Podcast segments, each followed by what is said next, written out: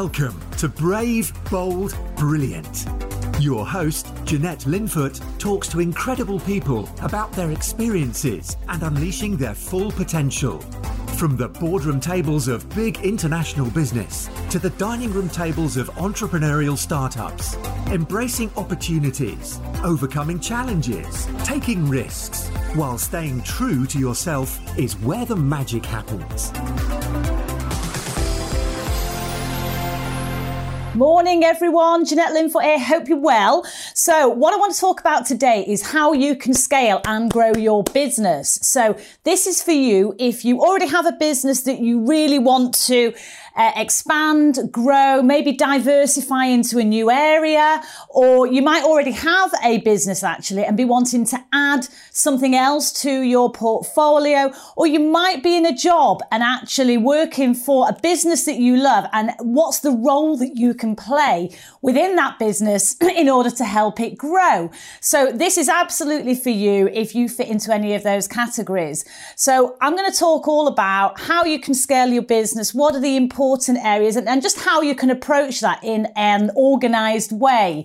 So um, it's a little bit like, you know, when you're thinking of scaling up, you you might be set in a certain mindset. You know, you're in a, in a bit of a tunnel maybe. Um, and when you come out of that tunnel, you can see the light at the end and all of a sudden you, you, you open up into a whole world of opportunities.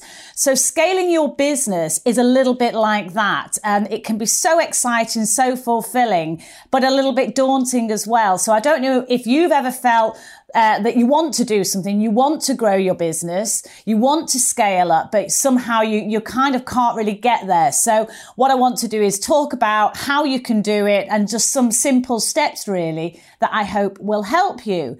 So why it's important is because the world is so full of opportunities, isn't it? You know, and actually who wants to be me- mediocre when you can be absolutely phenomenal? So, you know, that's what we're all about, making the biggest impact, fulfilling our dreams for our business and being able to absolutely grab those opportunities. So I'm going to take you through seven steps or seven areas really rather than steps that you can apply if you're thinking of scaling up your business and you want to grow. Now, the first one is all about mindset and we talk about this a lot, um, but it is so important because you have to get yourself in the right mindset in order to grow, to have a growth mindset and your associations around money and business could be set, you know, from years ago when you were maybe a kid growing up, etc. So the very first thing is you have to set your mind so that you're open for growth and opportunity so that you don't set your sights too small and think, oh my gosh, I can't scale this business or you set some limiting factors around your money mindset for your business. So that is the first thing, you know, what's the saying? Uh, seek and you shall find. Um, so it's important that you set your goals, uh, ambitious goals, but of course backed up with a very, very clear plan as to how you can get there. So it all starts with the internal you. Um, because if you don't believe you can do this, then how are you going to convince anybody else that you can do this? So the money mindset being open to receiving money into your business, receiving profit and actually really embracing that and knowing that you deserve that. So that's the first area to focus on. The next chunk of areas I'm going to talk about are more sort of strategic ones, if you like. Now, the second point is around who is your ideal client? Who's your ideal customer?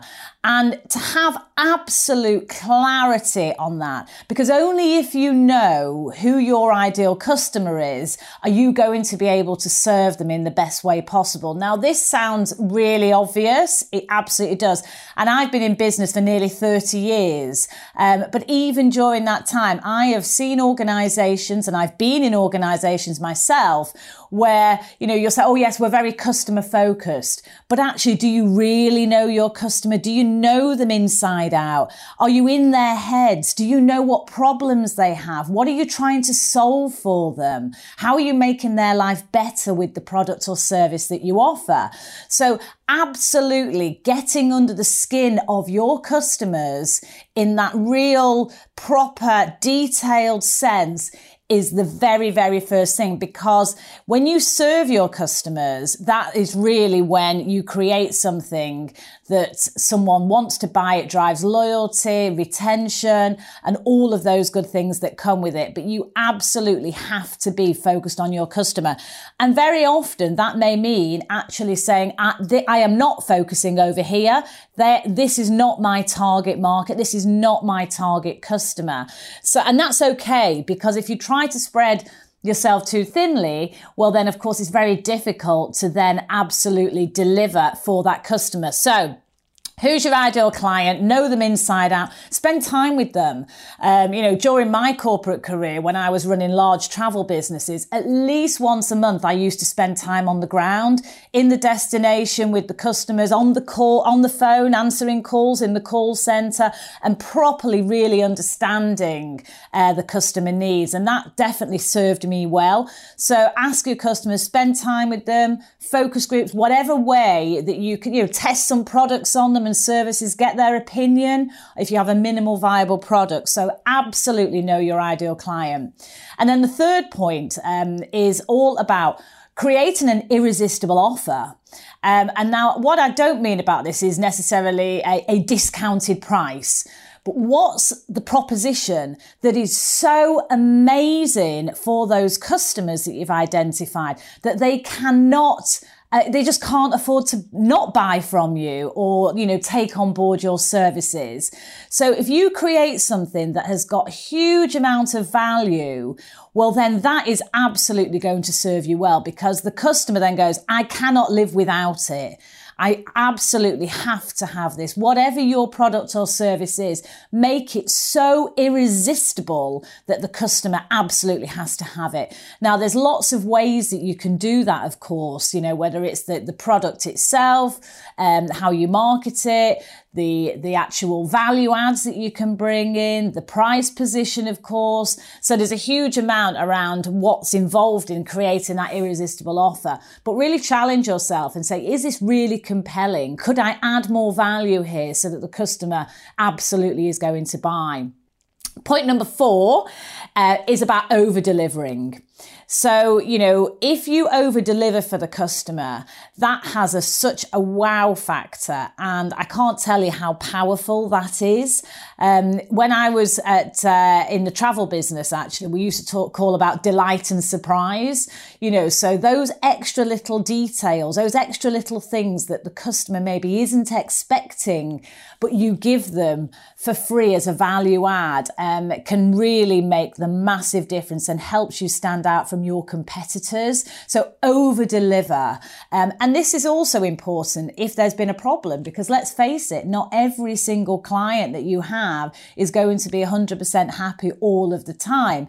But when you have a problem with a customer, if you go the extra mile to resolve that, and you know, there's data behind this that proves if someone's had an issue and that has been resolved not only to a good standard, but over and above, that customer is even more likely to book with you again or, you know, buy your product or service again than they would be if they'd never had a problem in the first place. So it's quite interesting, this area. Uh, but over deliver is so, so, so important.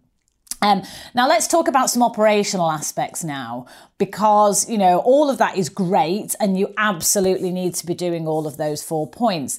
But then how do you grow on a practical basis? You know, if your business is at a certain size, um, how do you get it to the next level? And there's, there's lots of lots of ways you can do that, but I'm going to pick up on three of the main ones, which I think are most important. So point number five, people. Um, now, of course, this sounds obvious, doesn't it? But you need to be having the best people in your business that you can possibly afford. And I would say hire people who are smarter than yourself. And I think sometimes as an entrepreneur or a business leader, um, you know, we, we can sometimes think we, we know it all. Uh, no one can do, can run this business or do this job better than me. And of course, that's not true. Um, but you're there to lead, to create the vision, the direction, make the tough decisions. But one of the best things you can possibly do is hire really smart people and then, you know, empower them, get out of their way and let them do their job. So your team is so, so, so critical. And it doesn't matter what size your business is. You know, you might be a small business. Maybe it's just you in your business or maybe you and your, your partner. And so the first hire you make may well be a, a virtual assistant, for example, um, or it might be an operations manager, or it might be someone that can, you know, do the books for you. So, you know, bringing people in that are skilled in those specific areas is so, so important. So I absolutely would say, you know, get, you know, get, get focused on your people, hire really smart people, and then get out of your own way and let them do their jobs, importantly. Um, okay. So point number uh, six is all about finance and liquidity.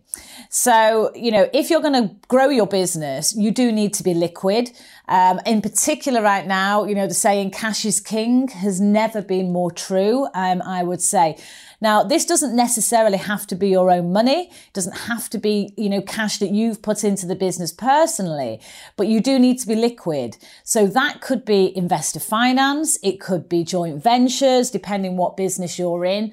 Um, you know, if you're in property, for example, it could be working with investors that, you know, loan you money on a, on a sort of straight loan basis with an interest. Or if you've got a different business, you know, it, as I say, it could be a silent investor or it could be someone that you bring in with who has some equity, but you need finance. Um, and equally, you know, just being able to draw down on a, on a financing facility is another way. So, you know, you, it's quite scary, this area, because sometimes, you know, our approach to money, again, coming back to that money mindset point, you know, sometimes we can think of debt as being, as being a bad place to be, but actually not all debt is bad. There's good debt and there's bad debt. Uh, but the important thing is that you, you need to be liquid in order to grow and have those finances available in order to do that. So finance and liquidity is um, something that's very, very critical for growth. And then the final point I'm going to cover is all about systems and processes. So if you're a small business, you might be a small business just sort of running things on your own, and that served you up to a certain point. Or you might be a mid-sized business that has some of this in place, uh, but you really want to grow to the next the next level, take it up a notch.